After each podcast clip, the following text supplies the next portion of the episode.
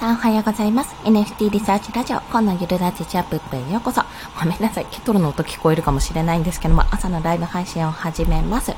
今日のお話は、えっと、これからちょっと3シリ ,3 シリーズとか3つのポイントでちょっと伝えていこうと思うんですけども、3編成ですね。クリエイターあるある。今回は丸1ということで、何を作ったらいいかわかんない。何を書いたらいいかわからないっていう方が、もしかするといるかなと思います。まあ、一人に私も今、ブレッシングキャッツっていう猫ちゃんを作ってるんですけども、正直言ってですね、あの、迷う時あるんです。この後どうしようとか、なんかもっとこうした方が面白いんじゃないかとか、すごい、あの、考えることあるんですよ。で、結構ね、毎晩毎晩、なんか他のコレクション作ろうかなとか、もうちょっと人が描きたいなとか、でも何描いたらいいか分かんないみたいな状況がね、結構あるわけです。まあそんな状態の中、じゃあどうしたらいいかっていうお話になるんですけども、まあ私の中ではですね、あの、二つあって、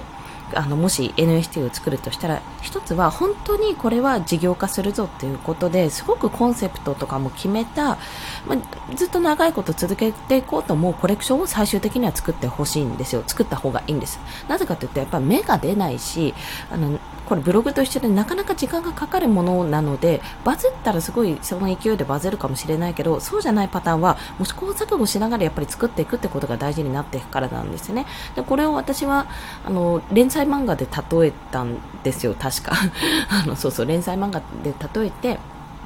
週刊誌の連載漫画ですね。どうやったら長く続けられるかとかでも飽きが来ないようにするかっていうことをどんどんどんどん自分で考えていかないといけないっていうお話をしたんです。でそのコレクションをやっぱり一つのコレクションに熱を込めて頑張って作るってところをやっぱ目的としてほしいんですけどもそれって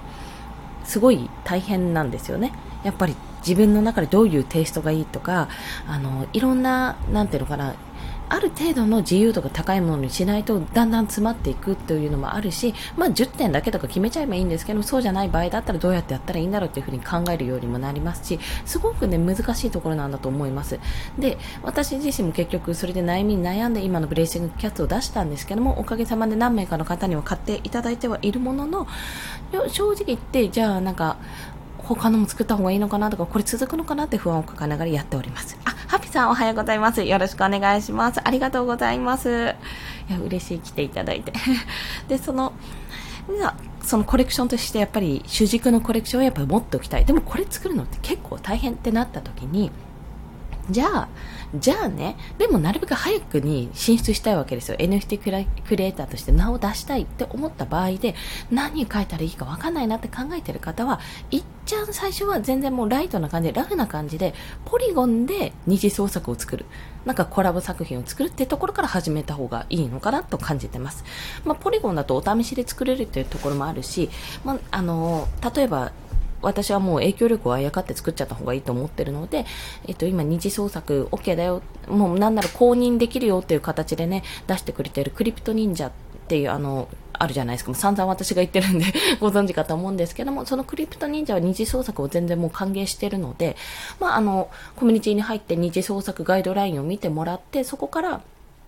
あの、あ、この範囲だったら作れるなってものをどんどん作っていけばいいんですよ。で、あの、うまくいけばリツイートしてもらえるし、あの、コミュニティのみんなが気に入ってくれればそれ見てくれるし、あの、その、うまくいけばリツイートっていうのは池原さんにもリツイートしてもらえるので、そこからね、結構二次創作とかに抵抗がない人は、いろんな絵描いとけば、描いとけばっていうのも変ですけど、作品出してみて反応を見るってこともできます。で、そこからですね、反応を見つつ、そうすると、あ、この人こういう絵を描く人なんだな、こういうイラスト描く人なんだなって、まず認知度が高まるるわけなんですよね。で認知度が高まって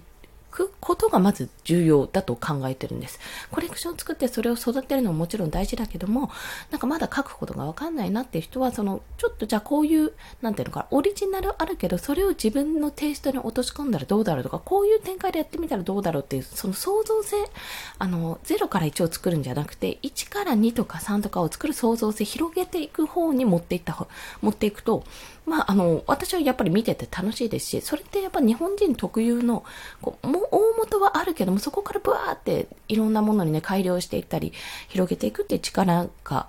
に通じてると思うんですよね。そこからいいものがやっぱり生まれてくるの。で、そうすることによって、もしかするとその二次創作の方のコレクションはやっぱ作ってて楽しくて、どんどんそっちの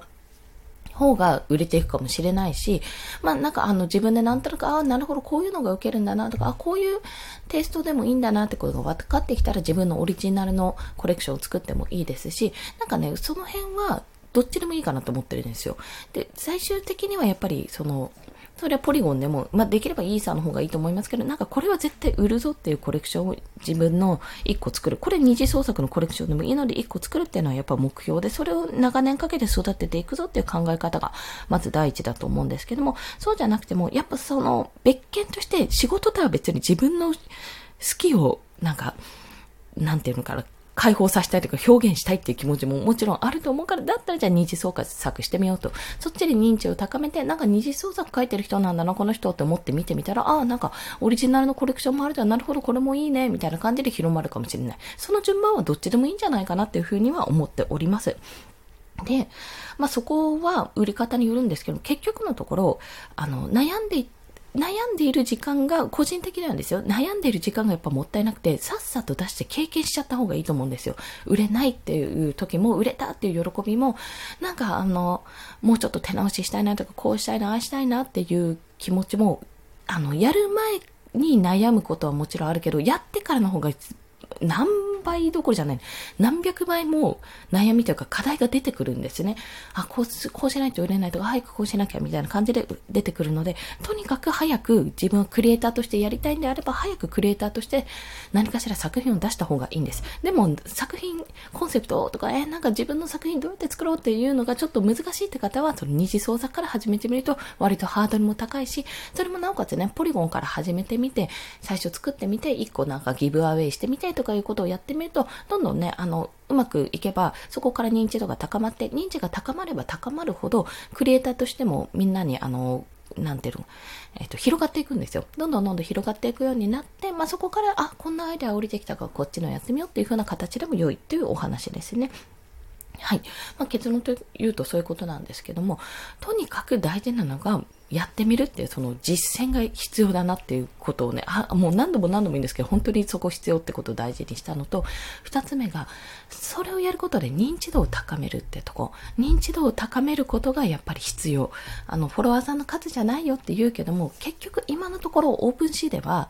あの、 OpenSea の中で回遊してる、あの、どんな作品あるかなって見てる人いると思いますけど、基本はね、ツイッターでやっぱり確認してます。うん、そう思う。ツイッターで繋がってる方が大きいですね、断然。で、インスタグラムで自分の作品を出してる方ももちろんいらっしゃるんですけども、インスタグラムはね、NFT で検索してもそんな出てこないです。だからこそ、あの、今がチャンスかもしれないけど、主婦層とか多い中で、あの、NFT をやろうっていう、その、ハードルをどうやって下げるかっていうところにつなげると、まあそこはちょっと売れるか、売れるかなとか見られるかなとは感じてはいますけども、ちょっとまだね、やっぱりツイッターの方があの、海外にもリーチ取れるので、まあ、インスタもそうですけども、広まりやすいんじゃないかなということを感じております。まあ、ということで本日はクリエイターあるある、その1、何を書いたらいいかわかんない、何を作ったらいいかわかんないというところ。まあ、もしわからなかったら、まずは二次創作から始めてみて、そこからね、いろんなアイデアが思い浮かんだら、それを、まあ、自分で、ね、とりあえず手を動かして書いてみて、あ、こんなのやってみよう、あんなのやってみようってことに挑戦してみてくださいって、そんなお話でした。それでは今日もお聴きくださりありがとうございました。また、お昼？止まっちゃった。お昼。ちょっとね、もし今日試せたら、いや、アマゾンから来ればの話なので、ちょっとあれなんですけど、試せたらね、スタイフとツイッターのスペース同時配信っていうのをやってみようかなと思います。やるとしたら11時からか。コンでした。では、また。ありがとうございます。